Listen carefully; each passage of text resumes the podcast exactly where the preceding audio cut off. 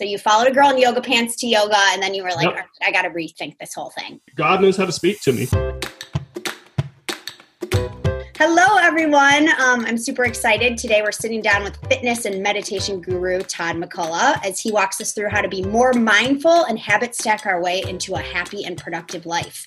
Um, before we get into it, I have to say that any and all opinions and views shared by hosts and guests of this podcast are the speaker's own and do not represent the view of Primal Kitchen or its affiliates or parent company.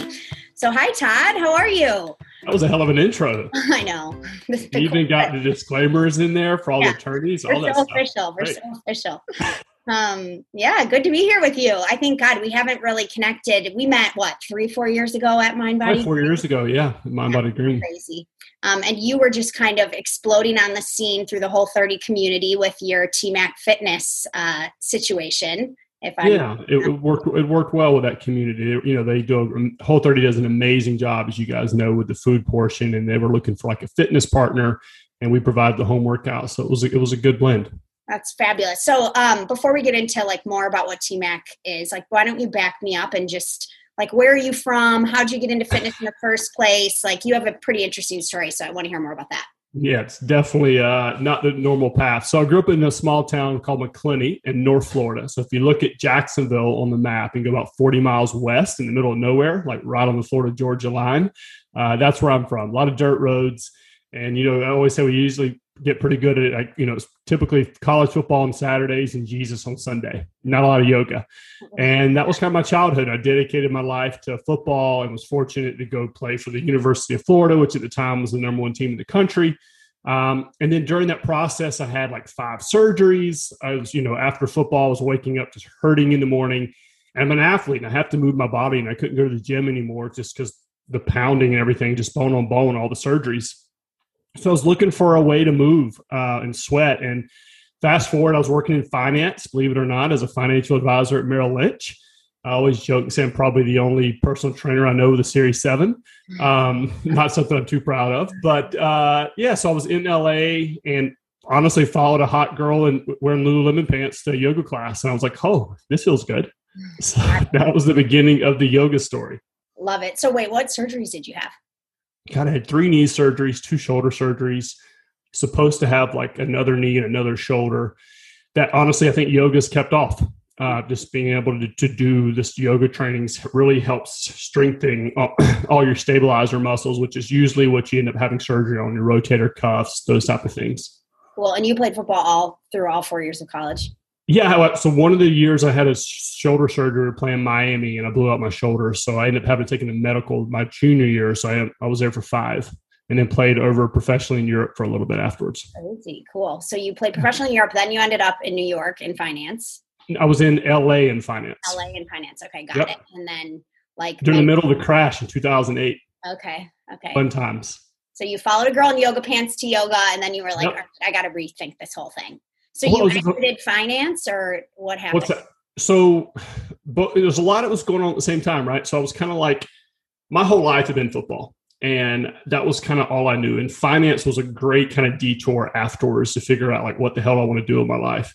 Uh, and I enjoyed finance. I was a great team at Merrill Lynch. Kind of took me under the wing, taught me the ropes. But I'd go into work on Saturdays. I was just kind of like the only one in the office. I didn't mind working the weekends. That's what I was always used to.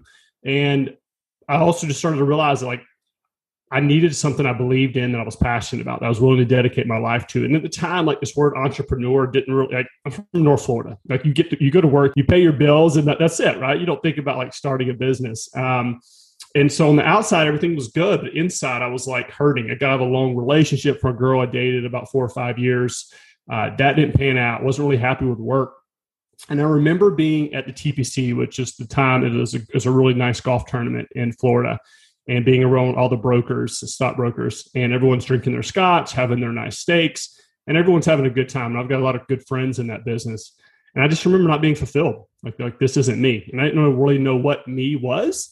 Um, and then when I stumbled into that yoga class a little while afterwards, I was like, holy shit, like my body feels amazing. My spine feels good, my shoulders, my hips and just dove in um, and started practicing every day. Found an amazing teacher. Went to uh, for probably five years, almost every day, and was like wanted to figure out a way to share that with my community from the athletic community and merge this with yoga. So it's kind of the long story short, so to speak. And then in the process, I guess, of that 2008 the market crash, all of us young brokers got laid off. We were dead weight and had to figure out a way to pay the bills. And this yoga thing started to feel like I actually felt good about doing it and started per- took all my suits to Goodwill, started a personal training business, and for about two years it was brutal.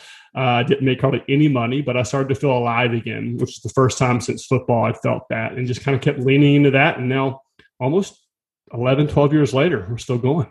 Very cool. So it started with yoga, but you're known for what now? Like, what does your program look like? Yeah, so it's kind of how I started was like I wanted to share I, I put my, my dad on the gym. I grew up in the gym. I grew up in this athletic community, had the best, I think, trainers in the world at University of Florida. And I had this new skill set of yoga that I wanted to share with the athletic community. And then I knew the yoga community needed more athletic training.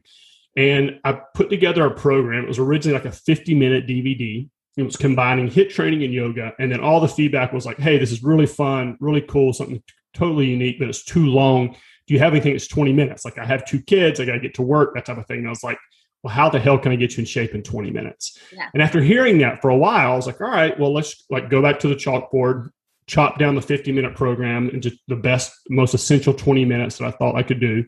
And then each workout ends with a brief stretch and then meditation I created. Um, and then that kind of took off. I kind of just gave those for free on YouTube for a while as I was personal training in LA. And then eventually that led to a, the, what's called the TMAC 20 program, which is the 20 minute total body workouts, no equipment, no excuses. And each workout ends in meditation and prayer. So that's kind of the tagline, but it honestly just came over years of trying to help serve people and help people get in shape. Yeah. And so the meditation component, like when did that weave in? Have you always been meditating? Did you learn that in football or like where did you get into meditation? Hell no, we didn't learn that in football. not, not, a chance in hell. Um, so my a little backstory my faith has always been really important to me. Like I came to know Christ at 12 years old, and every morning and every night, I'd always pretty much, for the most part, start my day in prayer. Like, God, thank you for this day. Thank you for my family. Be with them throughout this day. And I always, even in the beginning, when I started the TMAC 20 workouts, I always ended each workout with a prayer. Um, and it was just, just my, for me, it was just a way to move my body and also connect to God each day. And then as I started to learn more about yoga and meditation, I kind of merged what I thought was the best from my prayer life as an early Christian to what I learned from yoga. So you don't have to be a Christian to do our mind right meditation or anything like that. Essentially, it's like four phases, um, but it's a merge of what I've kind of a combination of what I knew as an early Christian in my morning prayer, what I've learned from yoga. And the key is that we stack it at the end of the workout. Like everyone knows they should work out. Everyone has bought into meditation is good for you, but no one finds the time. Yeah. And they've always been separate. So what I found is that if you stack a quick meditation at the end of your workout, it's a game changer. It's easier to meditate and you do it more consistently. Yeah, I rem- I got my yoga teaching certification. I correct me if I'm wrong, but I feel like yoga started as a physical practice that kind of was the precursor for meditation. Am I? Have you heard that? Uh, you know, some people say just the opposite. I mean, oh. some people say it's more about so. Always, you know, I did my yoga teacher training and all that stuff, and to me, like when you think of yoga and mindfulness, it's about stillness, right? How do you create stillness in the mind? And sometimes yogis are too married, like too married to the postures, right? There's nothing freaking special about warrior one or warrior two you can still the mind by doing a jog, right? Most people feel that runner's high, right? Where they're completely present. You know, the mind is just turned off and you're there in that moment. Yoga uses the asanas, hence the postures, to help get out of the head and into the body. Yeah. Uh, and so what I say that is that you can do that. You just got to figure out a way that resonates with you. That's a trail run, yoga, one of our 20 minute workouts, get in your body, and then afterwards finish with a meditation. Interesting. I like it. Now, backing up real quick, you said at 12 you kind of got into the churchy. What happened at the age of 12? The best things ever happened in my life. I was following a girl I had a crush on. So, so this is like um, a recurring theme. it's a recurring thing. It's the, it's, the, it's following a cute. God knows how to speak to me. Following a cute girl uh, in middle school. I had Miss Sarah Davis was her name. Okay. I had a crush on. Um, and she was going to some water park thing. Like I didn't grow up in like a Christian home. Uh, my family are good folks, but they weren't like the people that took me to church.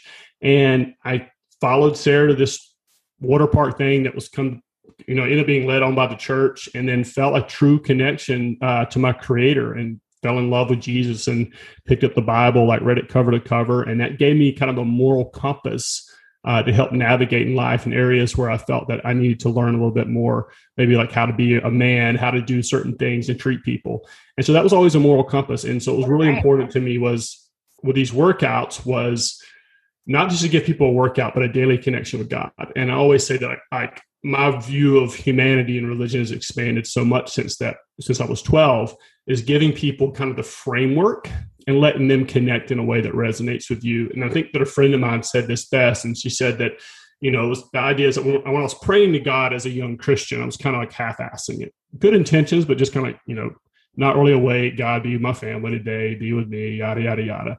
But when you add the meditation in the workout, you're alert, right? And you now create the space for God. Whereas we're praying, we're talking to God, and we meditate, we create the space. And that's a profound difference. And it's a game changer in my life, and it's been helped thousands of others. So when you say create the space, what do you mean? Like quiet the voice in your head so you can hear. Correct. Right. Like you're getting like it, it the the medit the mind right meditation takes you through four phases, and the final phase is just the stillness. Right. So like Psalms forty six ten says, "Be still and know that I am God." And what I found is that again, it's just easier with the movement to think of like a kid with a temper tantrum to shake things up as opposed to just waking up and meditating. Like we're still in our head too much. But yeah. if you shake things up, you allow then the mind to slow down and to be still. And it's in that stillness. For me, it's like I call that God. You may call that whatever you call that. Uh, but it's in that stillness where the mind slows down and you're completely present. Um, you can listen to you know the sounds around you, the rise and the fall of the breath. It's just being absolutely present in that moment. And it only typically happens for a couple seconds, but it is one of the most amazing feelings you can have in life. Have you had any experience with that? Yeah, I yeah, I've dabbled. I mean, my um, therapist is like a 80 year old professional triathlete who's was ordained into the church was working with Rush, helping people transition to death, and felt like you know really into Buddhism because he felt like that was a better um, tool to mm-hmm. help people deal with um, life and death. He actually married my husband and I, um, so I had started cool. meditating maybe in my mid twenties. Obviously. I think, like a lot of people, I find it something that I'm always like, I really want to this to be a part of my life, but it's not. Like I can't right. seem to find the time or the dedication. So, you know, I was very interested to just hear like where you even learned this habit stacking like i didn't do it yeah so like the, the habit stacking that term kind of kind of became popular in our communities right with a guy named james clear's book right atomic habits. Yeah. um, he wrote all about the importance of habit honestly i had no idea that that term even existed.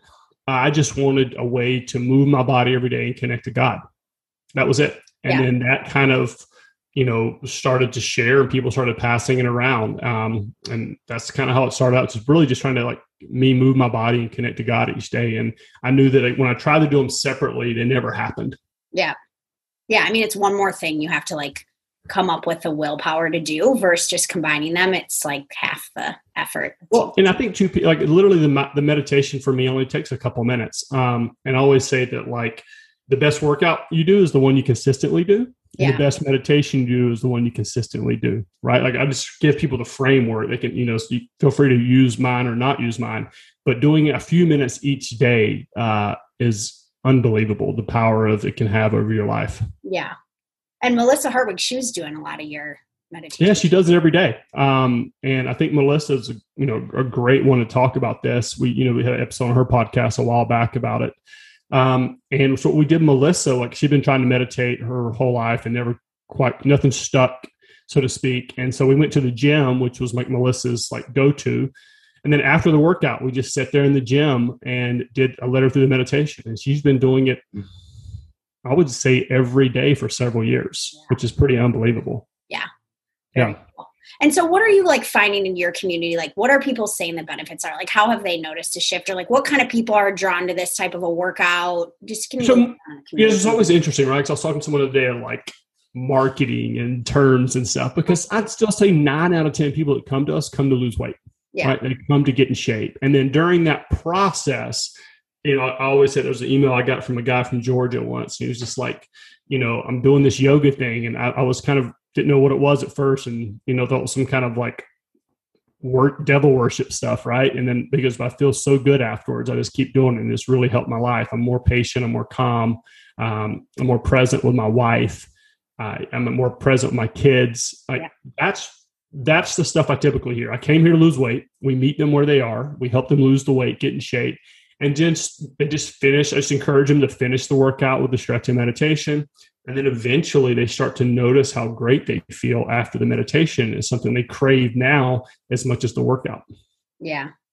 Yeah, I mean, especially it seems like right now with like all the chaos we've had in the world in the last 18 months, like anxiety yeah. at a peak. I mean, I see it everywhere and with coworkers, with friends. Yeah. Um, I would imagine people are finding it I don't know, helpful. Yeah, yeah, super helpful. And right, none of us are perfect, right? Like this past year has been a struggle for 18 months, been a struggle for all of us. But I'll say the thing that I'm probably the most proud of of our community is the one thing that we've tried to drive home is move your body and connect to your spiritual practice before you turn on social media, before you check your work emails, right? Because you can either program your mind for positivity or stress. The choice is yours. And we don't even realize it. We wake up in the morning, we want that quick dopamine release. So we turn on social media to see who liked this, to see who commented, etc. right? And this past year, it's been a lot of negativity. Uh, one thing our community is really trying to emphasize on is again, if, if you move your body first, connect your spiritual practice, then whatever else happens during the day, you can filter that through a positive mindset. I think that's been the thing I'm most proud of in our community. Yeah, for sure. Yeah, I agree with that. I mean, people, I, I have friends now, like, I don't even watch the news, but it's like nowadays it doesn't even matter. I mean, you, if you get a newsletter, like an industry newsletter, you can be bombarded yeah. with how, so, how do y'all handle that at Primal Kitchen? I'm super curious. Y'all are a, a big company now. Um, you have a lot of people. It's more yeah. than just you and Mark and a handful of people in Malibu, right? Like, how do y'all handle navigating the principles you want to live by, but also understanding that people come to you guys for wellness and nutrition and that type of stuff. Uh, how do y'all balance that? What in what respect do you mean? You mean with our well, consumers or our employees? With your uh, just your newsletters. Like I don't see stuff like any. Um, y'all haven't dove into any of that stuff I've seen. Yeah, no. I mean, well, we we've always been very like science driven um, yep. so i think when like we do dive in it's like how can i prepare my immune system for the mm-hmm. winter you know we gotcha. try to just provide like very level information that yep. not um you know i call it like covid porn or like clickbait one way or the other i feel like there's a lot of covid porn circling in the world yeah. like you know, in the end of the day, like everybody's trying to get eyeballs, right? So yep. it seems like sometimes the more I read, I was reading one immunologist earlier. I don't know how we're going on this tangent, but we'll go there. Go anyway, I was reading this one immunologist earlier this week, and he was saying he's a COVID centrist. Like if it's super doom and gloom or super optimistic, is probably not that realistic and like somewhere yeah. in the middle might be the truth so you know i think mark established the tone like 10 years ago right like he's very um like evidence based, science driven, um, practical, and also very, I would say, grounded in like, yeah.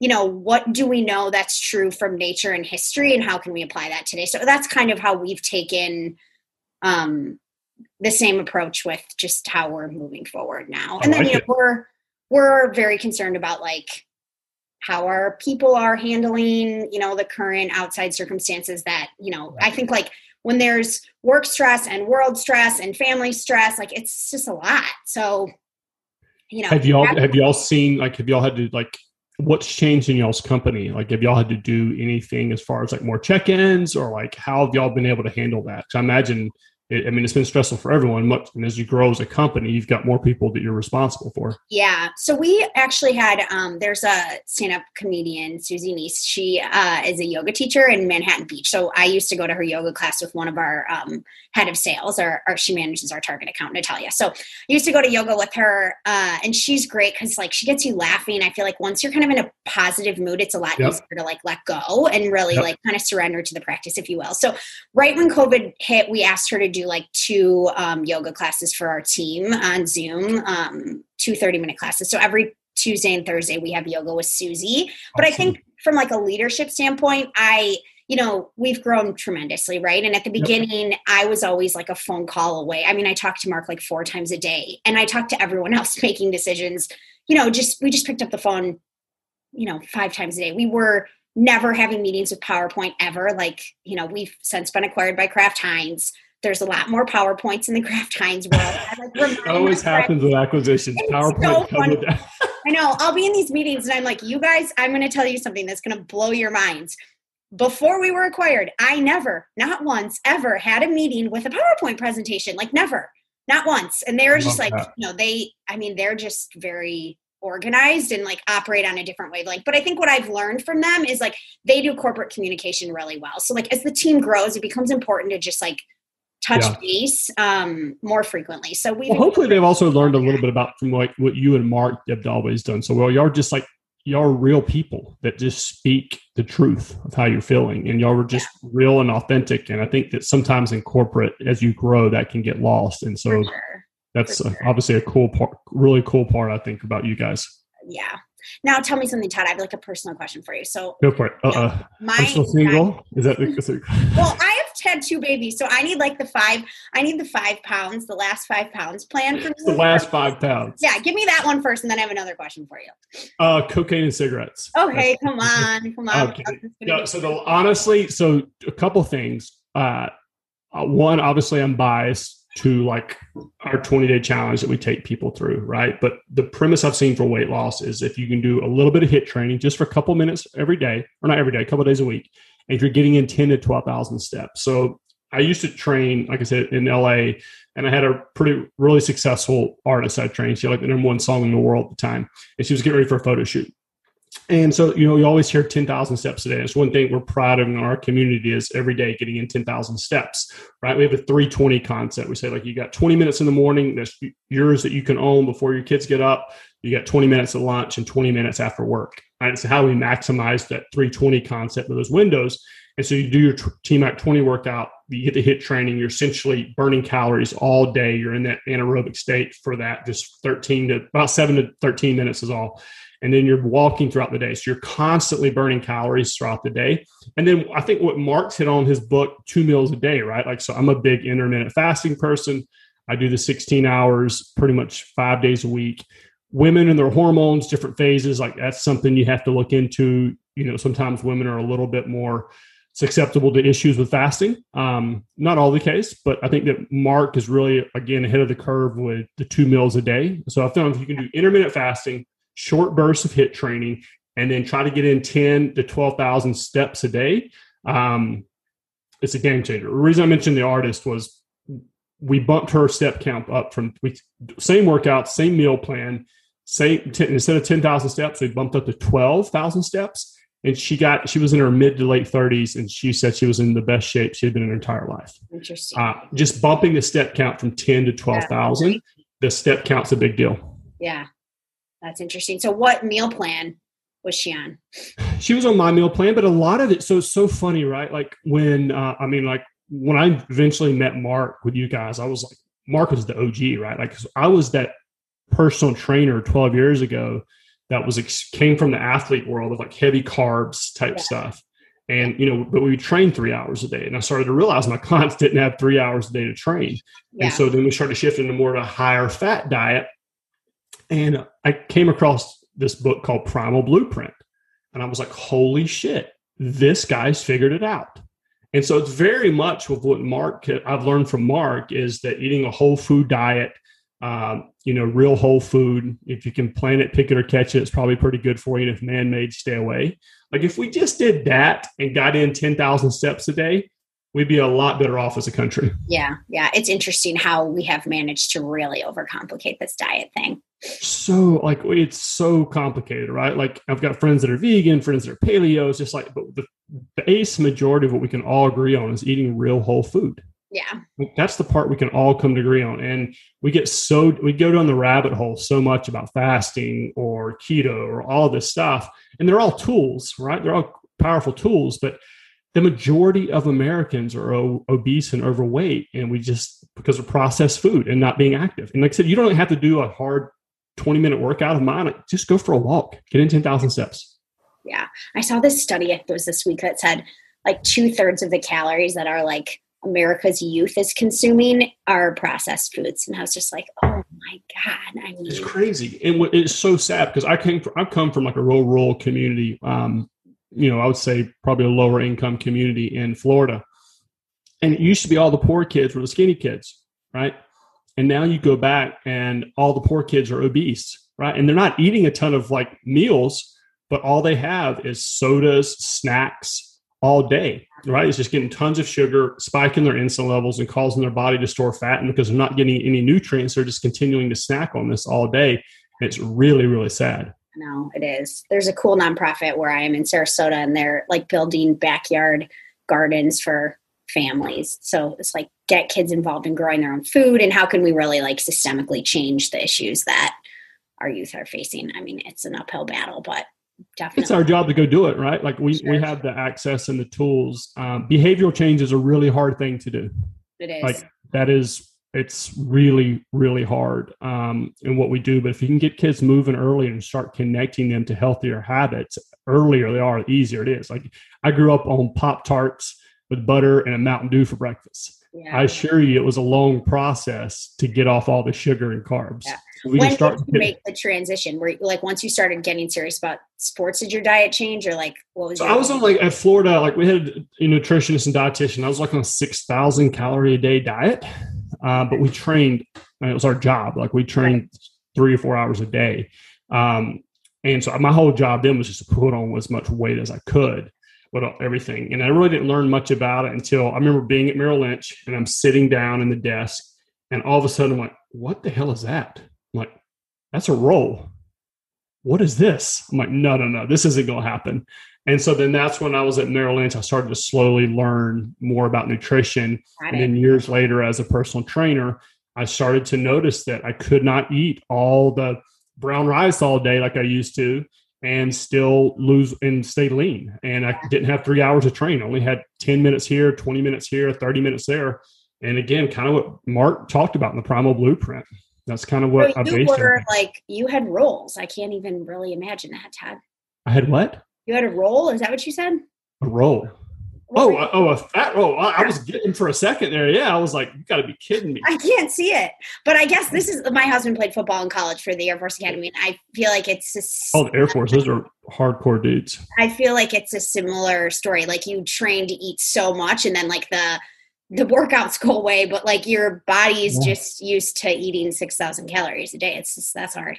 Well, look at all the football player. Most of my football players are obese now, you yeah. know, and these are, these guys genetically are the most gifted. I mean, you're at the University of Florida, you are, gene- you've got the genetic lottery, like you're a freak of nature.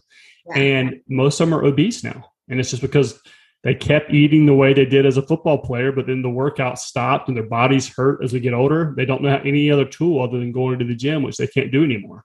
Yeah. What did your husband find? Like, what was your husband's pivot point as far as like, you usually Air Force Academy people are super self driven anyway. Yeah. I mean, um, he was like in high school, I think he was, you know, his dad would be you know making pasta for dinner and he would make him he'd be in the backyard like grilling his own chicken breast. So and he had like a fishing tackle box with all his supplements in it. So he was pretty serious um you know my breakfast as a kid was taco bell yeah i mean i grew up on like i remember my mom being like i never was i've been intermittent fasting for years i actually was interviewed by the news about intermittent fasting like before like oh, I'm wow. 10 years ago when I first moved to LA, literally 10 years ago. Um, and I remember Googling, like, am I really like, you know, screwing myself by not eating breakfast? But I'm just, I'm just genuinely not hungry in the morning. And I never was growing up. and I remember what you so fast now. Yeah. Yeah, I do. What, what like, when I'm, pre- I've been pregnant or breastfeeding for the past three years. Mm-hmm. So I tend to just eat three meals a day during okay. the phases of life. Um, yep. But I will say, with my first, I was he was 10 months old when I got pregnant with my second. But there was a month between my first and second yeah, when I was in really good shape. And I I finally was like, okay, I'm going back to intermittent fasting. I'm gonna like I started playing tennis um, yep. three days a week for like two hours, like really I picked that up and that was fun. Um, and that I feel like was a game changer for me. I would say yep. since I turned like I'm 37 now, probably the last like seven years. Like I tried everything, like to just to lose five pounds, and nothing worked. Nothing until I started playing tennis and fasting again after my first. So tennis and fasting, right? And are you?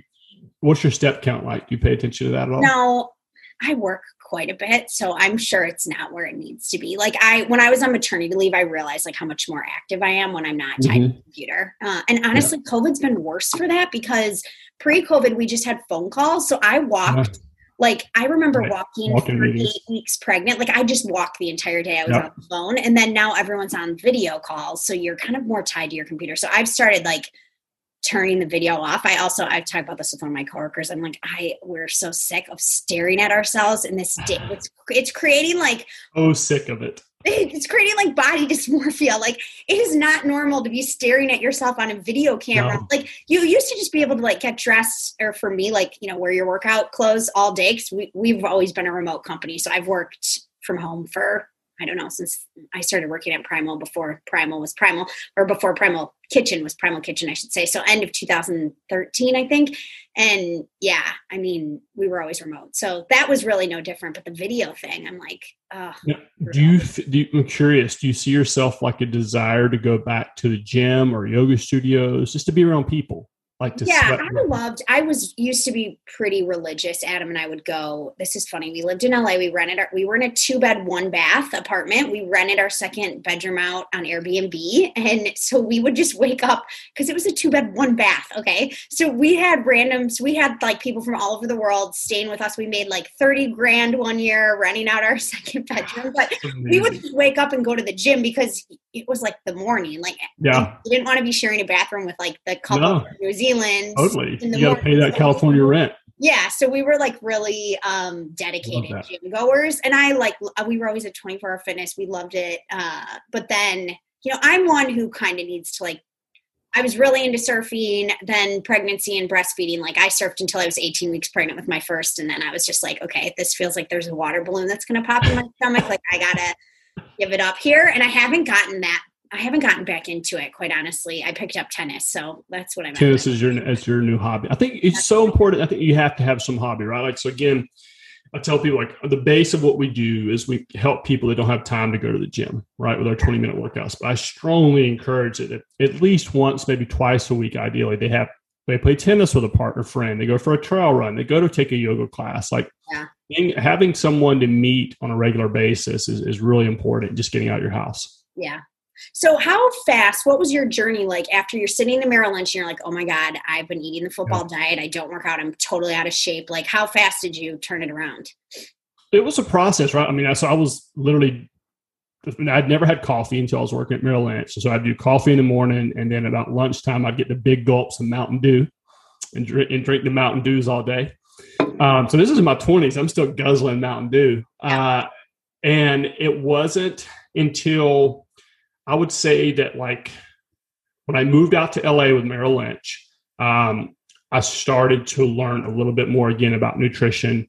And then it was that process of really training people um, that I saw that look when you're starting off as a trainer, you got all kind of time to work out, and then when, hopefully you get bit super busy. We were training eight or nine people a day, and now you're up at five a.m. and you don't get home till nine, and so you got to sneak in a little quick workouts. And so then it was just kind of that self journey of like all right, what's the most effective way to eat when I can only train for 10, 20, 30 minutes a day? And I would say that probably took me over the course of like a solid year to transition from a very high carbohydrate base to more fat.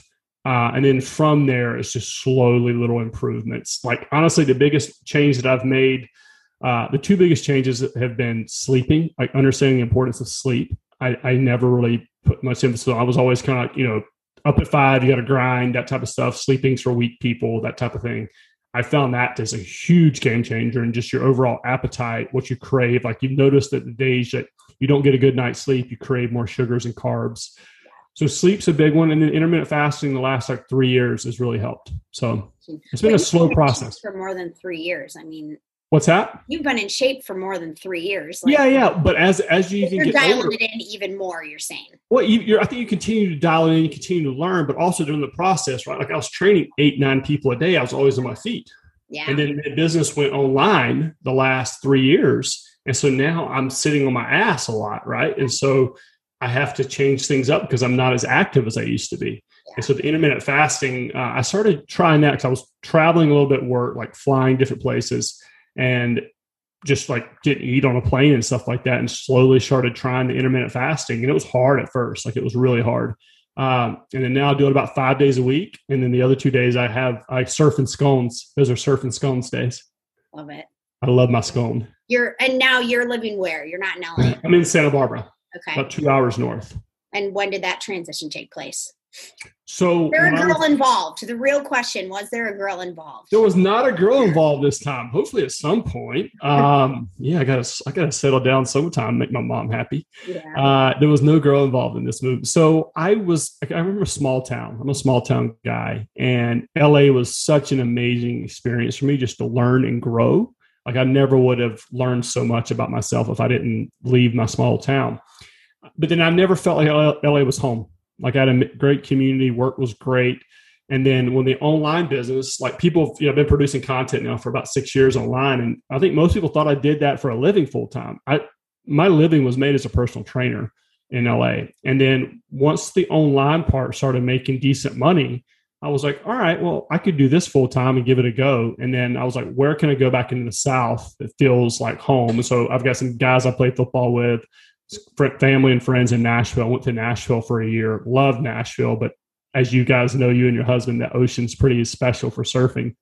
Yeah. So then I moved back. I was like, where can I go to? Where can I get the best of California without the craziness of LA? And to me, that was always Santa Barbara. Got it. So yeah, we'll see. For a year in Nashville, and that was enough. You were back to California. I could see myself like I could see myself going back to Nashville. Like I love the people there. I just prefer the lifestyle of uh, the the good weather and the mountains and the. I mean, Santa Barbara literally is a slice of heaven. Yeah. That being said, like my work for whatever reason, like I could see it taking me back to the south. Um, for whatever reason, like there's that stigma of I still feel like Christianity and yoga, and I think that I can help merge those worlds. Um, and that so it could possibly take me back to the south one day. We'll see. Yeah, you're not. What so about you? Well, we're in Florida. I mean, we're all over. We're, yeah. We just moved and we've been on the road. I was telling you, we've been on the road for a year. So we're with a toddler. How is it not surfing? Do y'all miss the surfing? Because to me, that Pacific there's actually Ocean. surf in Florida. So there's a super fun spot. It is fun. It's because I don't have to wear a wetsuit. I've surfed more in Florida in the last six months than I did in California in the last two years, if you can believe it. There's like swells come through with tropical storms and hurricanes, and then um, it's definitely not consistent and it's not big, but it's fun. It would be a great place to teach little guys how to surf. The Venice jetties, and we're north of there in Sarasota, but in Venice, there's actually fun surf. So nice. I didn't know that. Yeah. I was, from, I was from north. Uh, yeah. Without, a, without a wetsuit is heaven. So yeah.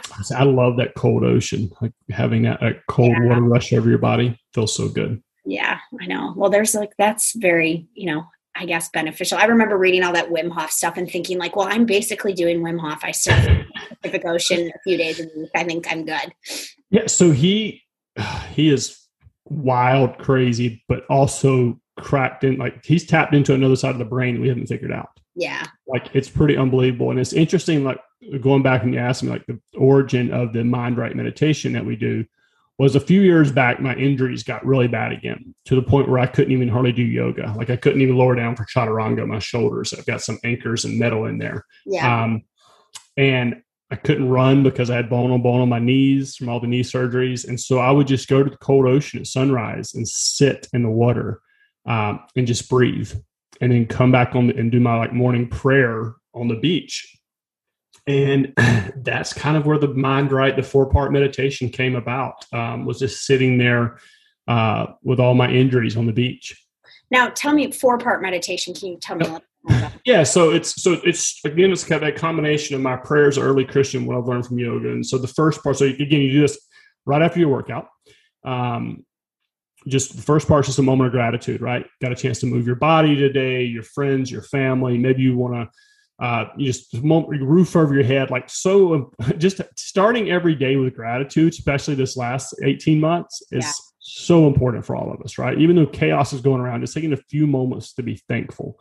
Uh, the second part is lifting up a loved one. So maybe you want to pray for your husband today or your son, and just kind of lifting them up. Imagine like a glowing light hovering over them and just pouring blessings upon them. And then the third part is what I was like visualizing success today. What does success look like today? So I was doing my meditation this morning and visualizing this call, right? What does it feel like? What is the experience we want the people to have listening to this and seeing it happen before it happens? And so the background behind that was my sophomore year at University of Florida, we were playing University of South Carolina.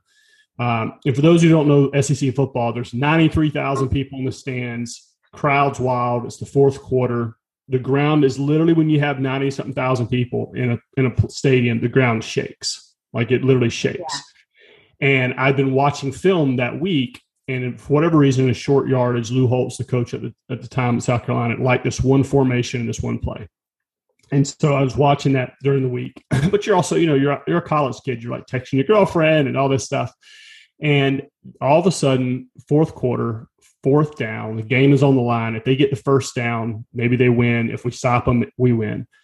And they came out in that formation, and the whole stadium went silent for me. Just complete silence. I could see the blades of grass. I could see the pupils and the fullback's eyes across from me, the tight end, the blood as he pressed into the ground. Everything went completely present.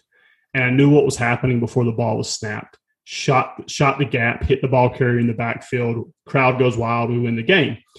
Go back into the uh, our meetings the next next day, and my linebacker coach was like, "I had no idea how you knew that was going to happen, but I totally took credit for it. Great job." And I was like, "I saw it happen before it happened," and so that was my first lesson in the power of visualization. So every day, I think it's so important as an entrepreneur, we start our way visualizing what success looks like and then the last part, as we talked about earlier, is really where the magic happens. Just being present, being still, listen to the rise and the fall of the breath, the sounds around you, um, and just that moment of just being completely present. So that's the four part meditation. It takes just a couple minutes. Uh, but again, I always say that a couple minutes of that every day will change your life. Yeah will you just do one for the audience? You can do it for me. Yeah. I want people at home to be able to like follow along and experience. And I'm just going to preface it with, for me, like meditation feels very unstructured, right? It's like, okay, sit down, quiet your mind, and like just, yep. you know, know like that, lots that, thinking, file them away. Yeah, that so should work for me like, either. it feels like this is there's some structure to the meditation, which yep. I think is helpful. So let's just do one. All right. So again, ideally, like for those of you, if you're driving right now, don't do this while you're driving. Try this, save this, and try this after your next workout. So just get comfortable, close your eyes. It's not really a right or wrong way to do this. Just let the room settle. All right. The first part, just take a moment of gratitude, right?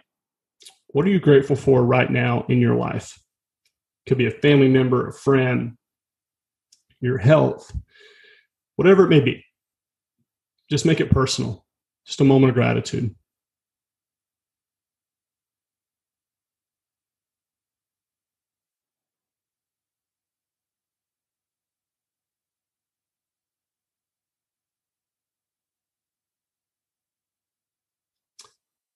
Now I want you to focus on lifting up a loved one. Imagine a glowing light hovering over them as they go about their day see a smile come across their face. Just pour blessings upon them. Often I see my brother, he's a police officer. He comes home from work, he's in his uniform, his kids are waiting on the porch for him. They have a huge smile on their face, and just imagine a glowing light over my family. That's what comes to mind sometimes for me. Let it be for someone that's special to you.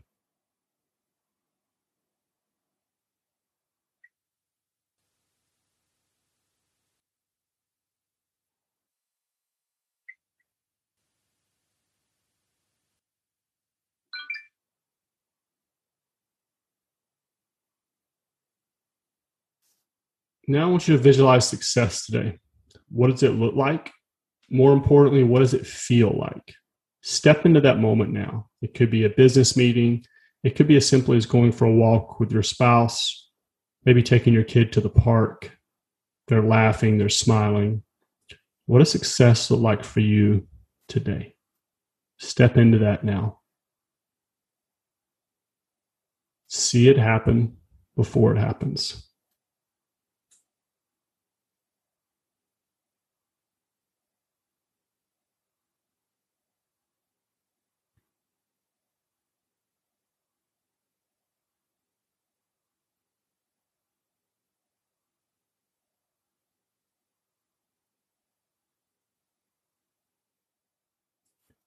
And finally, just be present. Be still. Listen to the sounds around you, the rise and the fall of the breath. Just be.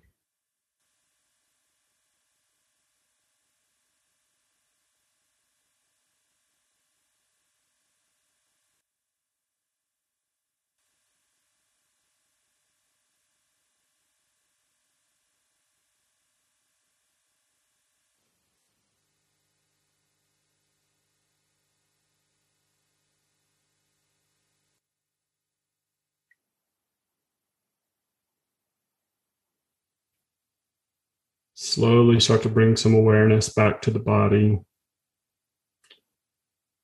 Softly open your eyes. God bless. Thank you. I need that. Okay. So the, the 20 day challenge. So first of all, in my head, the things that were coming up during the meditation, I was like, totally. you know, being very patient with my kids and being able to handle like the meltdowns with ease. But also, um, there's this song that we sing at camp called Mountain Dew. And oh. it was in my head in the background. They call it that good old Mountain Dew, Dew, Dew. Anyway, yeah. because of all your Mountain Dew stories. But it's just, even with that, it's amazing how how good it feels and how I'm like, I really need this in my and life. you have access to it every day. And I say that whatever you just experienced right now, multiply that by a hundred if you do this right after your workout because your blood's pumping, you're alive, you're there, but you have access to this every day. Curious, what were you grateful for? Um, I was grateful for my husband and my health, just health in general, yeah. but yeah, and also my husband because he's great. And we, and we, say that kind of nonchalantly, right? But think of this past 18 months. How many people went through days, weeks, months without having a moment of gratitude? I know. And how would that just affect their day? I know. It's, I know. it's crazy.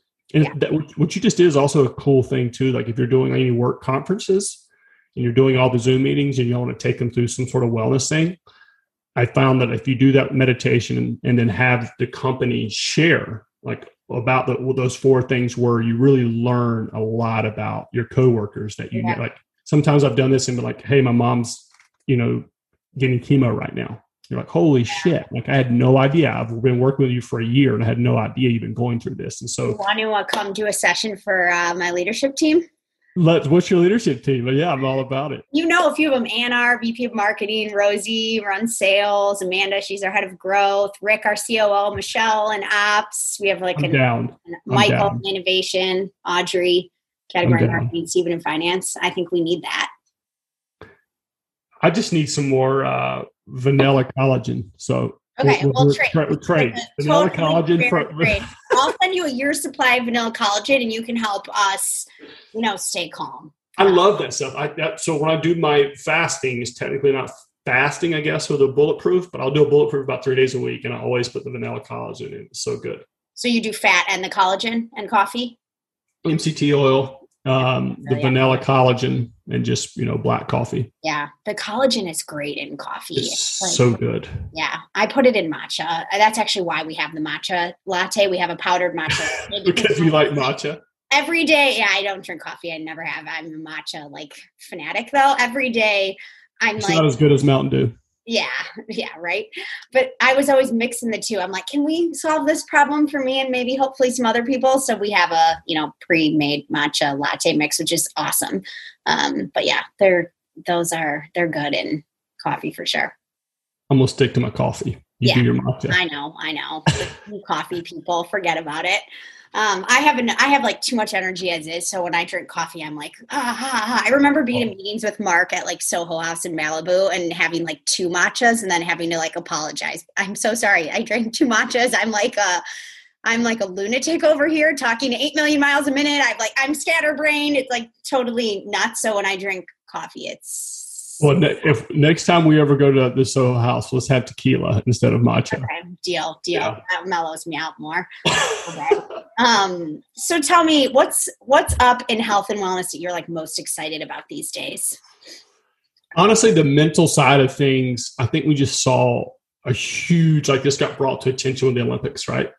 Um, you know, Simone Biles, how I pronounce her name, the gymnast, and then you saw um, the the the goat of swimming. My, I can't think of his name. He's retired now, but he he has like um, he won Michael Phelps. Oh, yes. He has like a, he was on there talking a lot about the. I think he tried to. Um, he was suicidal for a little while, right? And I think that the mental side, we've this is what's exciting to me is you're seeing leaders like this come out and say, "Hey, things are really good, but also things are really shitty." Yeah. Um, and these are the peak. These are the best athletes in the world, and so I see the com this conversation coming out. Like my friend, I don't know if you know Caroline Burckle and Reb Soni, like they have a thing called Rise um, for mentoring young athletes on the mental side. The mental health part is like I for some reason it's like this two separate worlds where physical fitness and mental side, like you go see a therapist, and I'm all for therapy. I think that people have what we're starting to do in our job in the in the wellness phase is merge those two worlds. Understanding that when you work out and sweat and move your body, like these neurotransmitters are getting released, serotonin, the feel good hormone, right? Like these are really powerful chemical reactions that take place in your brain that will make you happier right? Yeah. And so merging those worlds, and then I think that's again where obviously I'm a little biased, but incorporating the mindfulness at the end of each workout. Um, I think that it's a hard, it's really hard, like communicating this again because most people go to fitness to lose weight uh, from a marketing standpoint. But to me, I'm excited. I think we're getting closer to it. If that makes sense. Yeah. Well, there's never been like a more pressing time, right? I no. Mean, COVID kind of brought up all the shit like yeah. relationships, work, anything that you were unhappy about, COVID just brought it to the surface. Yeah. I mean, we even say that with work. Like if there were any cracks in the foundation before COVID that you couldn't see, like totally. You can see them now. I mean, supply chains have been disrupted, everything's disrupted. So it's it's an interesting time. Are are there any like technologies that you think like you know people are doing like psychedelic like micro dosing and stuff for mental health or like any of that stuff? Oh, so, hey, I just did my first edibles for the first time oh, really? life. At 39 years old, I was I was like a couple days before my birthday. Did my first edibles. Okay. Um, what kind of edibles are we talking here? I don't know. I went and talked to the girl, and she gave me like some like these little uh what are they called? These little tart type things are like two and a half milligrams THC, two and a half milligrams of uh, CBD. Okay. And so I just did those for the first day. Felt okay. Um, you know, I don't, as far as the electronics and stuff, like, you know, like or I use ring or any of that kind of stuff. Yeah. So, I mean, I think the sleep is critical. I think Matthew Walker, if you've listened to any of his stuff, I think he's the leading, you know, I love what he's doing. I love what Andrew Huberman's doing. Um, a professor out of uh, Stanford going more into the neuroscience of like the science now is catching up to what all those crazy fitness yoga people have been talking about how good this is for you. Matthew, so, what were their names? So Matthew Walker has a book on sleep. And it's what stopped me in my tracks a couple years ago, and it really forced me to ask myself, like, am I getting up at 5 a.m., only getting six, five and a half, six hours of sleep? From pride or for really to live a healthier, happier life. Yeah. And the stats don't support getting less than seven hours of sleep. Yeah. So Matthew Walker, I think the work he's doing on sleep, and then a guy named Andrew Huberman uh, is phenomenal. Has uh, podcasts and his you can even see his social media stuff as far as the neuroscience. Uh, and again, he's a professor at Stanford. He was actually at one of the Mind Body Green things years ago. I'm not sure if you were yeah. at that one. He sounds um, really familiar yeah, so that's exciting. As far as like the technology, so I'm more of a feel guy. Like I wake up every morning, I sweat, and then I meditate. Like that's the non-negotiables for me. Like that's something that's going to happen every single day. If I'm on vacation, if I'm traveling, I'm going to wake up and sweat. I'm going to do that before you and I hop on this video call, before I answer text messages, before I answer any emails or social media. I'm going to move and connect. And I'm more of a feel guy. Um, I'll use the, I have an Apple Watch right now, and we use it for like during our challenges to help people with step counts. Yeah. I think that's a really important actionable step that most Americans can just start doing now. Getting in 10,000 steps, I think is yeah. really important.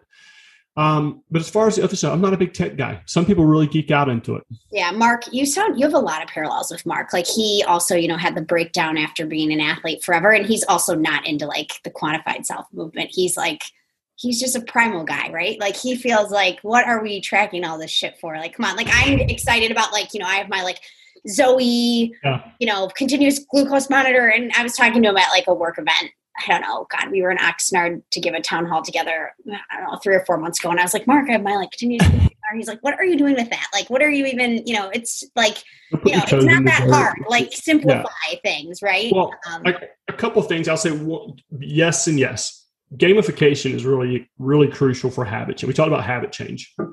So in our challenges, we implemented gamification. And that really helps for people starting a new behavioral change because me and people like me and Mark, we just work out because it's who we are. But if you're starting behavioral change, the gamification does help because now like Morgan's competing against Sierra. Now you're like okay, you see your yeah. leaderboard. Um, so there is, I wouldn't rule it out completely. I would say that it, ultimately, though, past 20 day challenges, 30 day challenges, you have to take an identity shift. And I think that that is where long term lasting results happen. And probably like Mark and myself is how do you feel after you work out? Pretty freaking great, yeah. right? Why do I not want access to that every day? Okay, I do. How do I do it? And then that's kind of why we work out because we're happier, healthier people. And then in the process, like your blood sugar levels are better, you know, you're better, uh, you've lost weight, you're stronger, those you're healthier, your immune system's better. Like, but for me, it's like that shift of like, I do it because I feel good. And if you don't feel like working out today, literally you can do a 20 minute workout you can go for a walk you can do whatever but do something yeah no that's good good advice it's valid get moving um what's the worst thing you've ever done for your own health besides the mountain dew mountain dew i tell you there's nothing better than a cold mountain dew coming out of a tree stand after hunting all morning um the worst thing i've done for my health so we use i don't know if it's the worst thing um but with all my surgeries, like pretty much every season, I'd you know get my starting job, and then I have surgery in the off season, rehab, and etc. Um, I was taking like back in the day, we were popping Vioxx like it was cotton candy. And what's Vioxx? It's something made illegal now. It's like a really strong anti-inflammatory. Okay. Um, and we were popping those like just to get through practice. I mean, to the point I'm I'm 20 something years old and I'm shitting blood. Okay. Right. Like we're trying I mean, to figure out. I have a friend who played football in college and he has Crohn's disease now and he thinks it was from all the like pain relievers he was taking in college football. Yeah. I mean, we're, I was easily doing 2000, almost, or well over 1500 milligrams of Advil a day, like just yeah. that type of stuff, just to get to, and then before every game, we would do a shot, like take a shot in the ass, um, Toradol. I think it was. What's that? What? Is it? Is it an anti-inflammatory just because of like you're going to feel like you got hit by a car the next morning when you wake up. So it was like those that were new, like got it just because they thought it was cool, but those that have been around playing for a while, you understood that tomorrow you're going to feel like you get hit by a truck. Go and get some anti-inflammatories in you and ice tank to the next day to get you through the season. Yeah. Um, I think those were pretty bad uh, long term consistently, but you got to do what you got to do to keep playing. So I understand it. Yeah, no, that's a lot. That's crazy. They need to do more yoga and mindfulness. Yeah, that, that's something that is something I'm excited about. Again, tacking onto that is like professional teams. Some colleges now are starting to incorporate yoga. They're starting to incorporate meditation. Um, and these guys need that because these are warriors. Like they have that warrior gene, and meditation helps lengthen that gap between stimulus and response. Yeah. And athletes need this. You see domestic violence issues. Like this type of personality works well on a football field, but what happens when you go home? And so that's something I'm also really excited about. Yeah. Well, that's cool. Um, what is something that most people don't know about you? Where did you come up with these questions? There's no prep on this. I know. That's why I like it because then I get the real response. Otherwise, you'd have some like fabricated. You know, you would have thought about it. I know. Um, something that people don't know about me. That's a good question. I'm trying to be as An interesting factoid from your past. Anything that would surprise um, people? You have a choice. I had to run from the cops one time and was getting arrested for assault and battery. Really? Did you? Yeah. Did you escape? Thank God before social media, and we ended up doing a volunteer turn in. Um, wow. I turned myself in. So that's people know about it now, I guess. Yeah, that's yeah. a big one. Wow, time. Yeah, years ago, before before my mind was my mind was not right back then. it sound like it. um, what are you like? What's your biggest goal in your own health journey right now? Like, are, what are you focusing on the most for you personally? Um, so my some of my like low back pain has come back. Like I've got my family's got low back history of pain. Uh, my dad's had neck surgery. My uncle's had back surgery. My brother's had back surgery. My cousins have had back surgery. Um, my back's pretty bad off. Look at MRIs, X-rays. I've got like little bone spurs sticking out everywhere. Um, so getting that under control, figuring out a way to move every day like without pain. That's what I'm I'm working more on that. Are you going to have to do more surgery? I'm trying everything I can. Like back fusion, like it's too early for that. Like I'm trying to avoid that. Yoga's really my best medicine. Uh, to kind of if I, if I can loosen up my glutes, strengthen my posterior chain, strengthen my core, these type of things help my back a lot. Um, and so it's just figuring out every day, like how to move efficiently without hurting. Yeah, I feel you. My dad had his neck fused. Yeah, my dad. It's not. It was a life changer. I mean, he was to the point where he was like in so much pain, and it was a game changer for him. But it, yeah, he waited until he literally like couldn't, you know, stand to even be awake anymore. Like he was in so much pain. So that's why I tried the edibles. That's why I tried the edibles. oh yeah. See if the because I've done a lot of uh, CBD yeah. Um, where, you know, they basically remove out the THC. Yes, of course. And I had some marginal benefits from that, nothing huge. And so I wanted to see if there was a different, it seems like the THC, like the pathway of the brain may shut off a little bit of the pain. Yep. Um, I don't think it's curing it by any means, but I think that that's interesting. Have you got any experience with? No, well, it's funny. So I've been taking CBD gummies whenever I feel anxious. I'm like definitely an anxiety. Just CBD, no THC. CBD, yeah, just CBD. Um, and I actually found that's helpful with like the physical manifestations of anxiety. So like I get I'm like a person who lives in the future. I don't have like a lot of regret or shame, but my I'm definitely more like anxious about what could happen. So um, you know, I know I need to live more in the present. That's the goal, but I'm very like future oriented. Uh, probably why I tended towards like entrepreneurship, I would say. But um, I have found CBD to be helpful. I was shocked, uh, but I feel like some of the physical manifestations of anxiety, like you know, upset stomach or like loss of appetite, your heart's racing, you're kind of like shaky, like jittery um, when I'm having like a lot of anxiety, which is not often, but I did feel like that helped. THC though, or just like, you know, weed gummies. Actually, ironically, my dad was out in California for Christmas last year. We were in Palm Springs and he like bent over to pick up one of the babies and like threw his back out. He's always, you know, doing stuff like that. And my mom bought him some gummies to try to see if this would help and like it totally helped because he, he needed to just like relax you know like i think when you throw your back out like it's just totally stuck yeah. like that and he couldn't he normally does a lot of chiropractic yeah. uh, work at home to get through it so now they're like um, gummy like big, big users of gummies and like totally feel like it helps. My mom like always has them on hand in case my dad has any like physical pain. But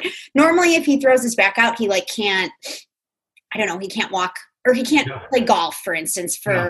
like a week or two. And this was like, you know, the next day he felt like, all right, I feel loose enough, like I could get out there. I don't know if it was like mental, but it definitely. No, I think it's so. My, so funny quick story. My father, uh, he, my, I told my brother's a cop. My father used to work narcotics years ago, and he's got like you know all kinds of health issues. Not a healthy guy. Goes to bed with chewing tobacco in his mouth, smokes cigarettes during the day, drinks beer. Uh, not like your dad playing golf and going to chiropractor, but and so growing up in a cop house in, in North Florida, weed was bad, right? Like weed right, was yeah, bad. Somehow alcohol was fine, but weed was bad. Makes right. no sense. But um, like I said, I'd never had THC until basically 39. Uh, and then my dad's pain was getting really bad in his neck. My brother took a video. My dad had got some uh, medical marijuana gummies which we've never thought in a million years he would do. He's sitting there walking on the beach like Conor McGregor, like shoulders hanging loose, laughing our ass off.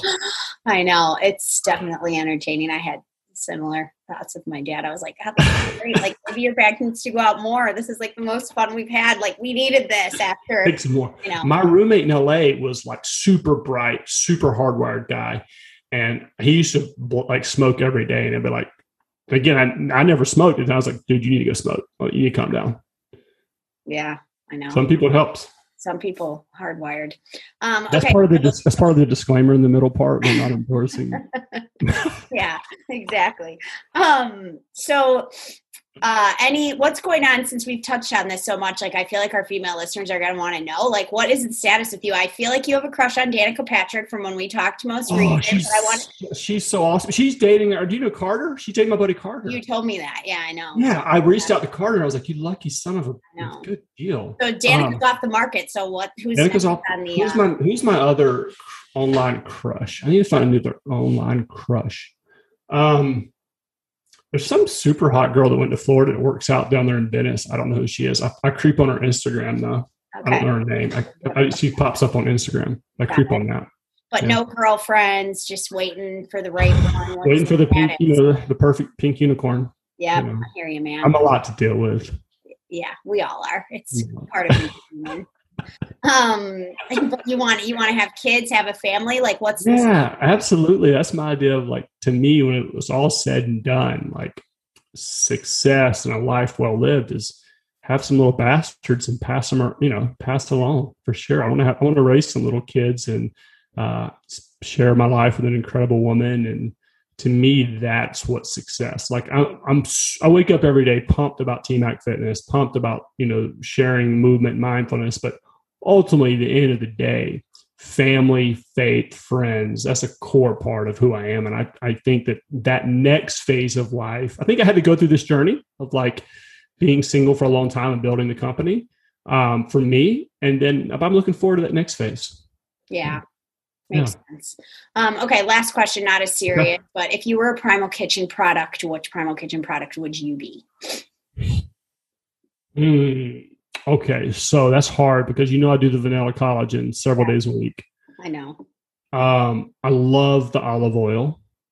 I cook in olive oil all the time. Yep. Um, and I'll say this: I finally got on the salad dressing mix, the Caesar Ranch or Caesar's. We have the Caesar and a ranch. I think it's the Caesar. I dumped it on a big salad last night. I'm really feeling that too. Love it. That's great. Yeah, that's it. Um, awesome. All right. Well, thanks so much, Todd. It was great to chat with you. Um, I feel like I know you a lot better than I did when I met you three years ago. So I'll get the gummies ready for the next. Get the gummies ready next time I'm Yeah. in Florida. Get your husband. We'll crack open a beer. Send all my single girlfriends your way. Um, you guys can follow Todd on Instagram at TMAC Fitness and check out tmacfitness.com for the rest of his workout challenges and the 20 day challenge, right? That's the big, Yeah. that's big program. Yeah, we, we give away like 10 free workouts throughout the year. And then a couple times a year, if you go to the website, we're running our 20 day challenge, which is like 20 days of a deep dive into mind, body, spirit, which is a lot of fun. So come join us. I need in on that. I need these meditations every day. What's Melissa Hartwig doing every day? She does the mind right meditation. So if you if you go to the website again, um, on that it has a you a link to the mind right meditation. So you don't even have to do our workout. on her own. Yeah. So and, and you can even make it your own. Like I think Melissa like has like changed a little bit of the verbiage over the years. Um, use it if you're looking to get started in meditation. Go to the website. You can click. You can get it for free. Just enter your email, and they'll send you the YouTube link. Do it a couple times, and then make it your own. Yeah, I love it. It's awesome. Well, thank you so much. We learned so much. It was great to have you, and we look forward to talking soon. Namaste. Hey, See you later. bye. Bye.